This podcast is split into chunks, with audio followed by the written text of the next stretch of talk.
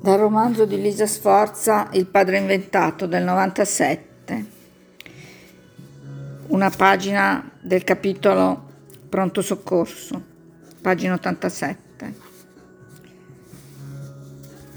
Mi guardai in giro in quella che a tutti gli effetti poteva considerarsi una babele.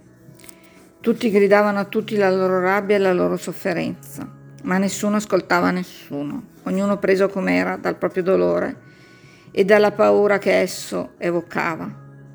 I marocchini sanguinavano dalle loro ferite. I barboni ubriachi urlavano il loro dolore di cui non importava niente a nessuno. I, droga- I, drogati dicevano frasi incomprensibili che nessuno ascoltava. I viados piangevano dai loro occhi pesti. Gli albanesi puzzavano peggio di animali selvatici. Ti cercai con lo sguardo, papà.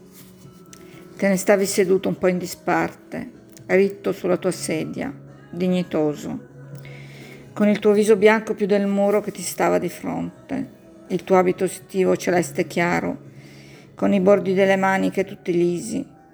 Stavi rovistando dentro il tuo borsello tutto consumato, alla ricerca degli occhiali.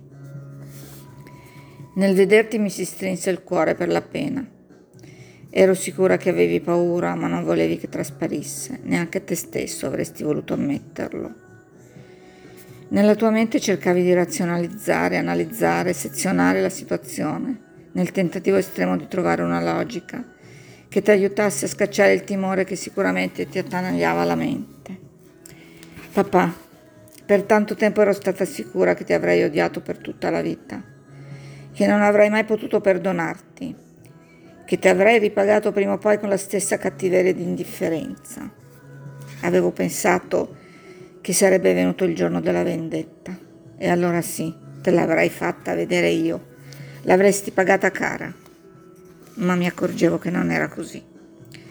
Guardandoti in quel momento seduto su quella sedia, tutto solo e composto, provai per te tanta tenerezza e una grande pena. Come sarebbe stato tutto più facile, papà, se fossi riuscita ad odiarti per sempre.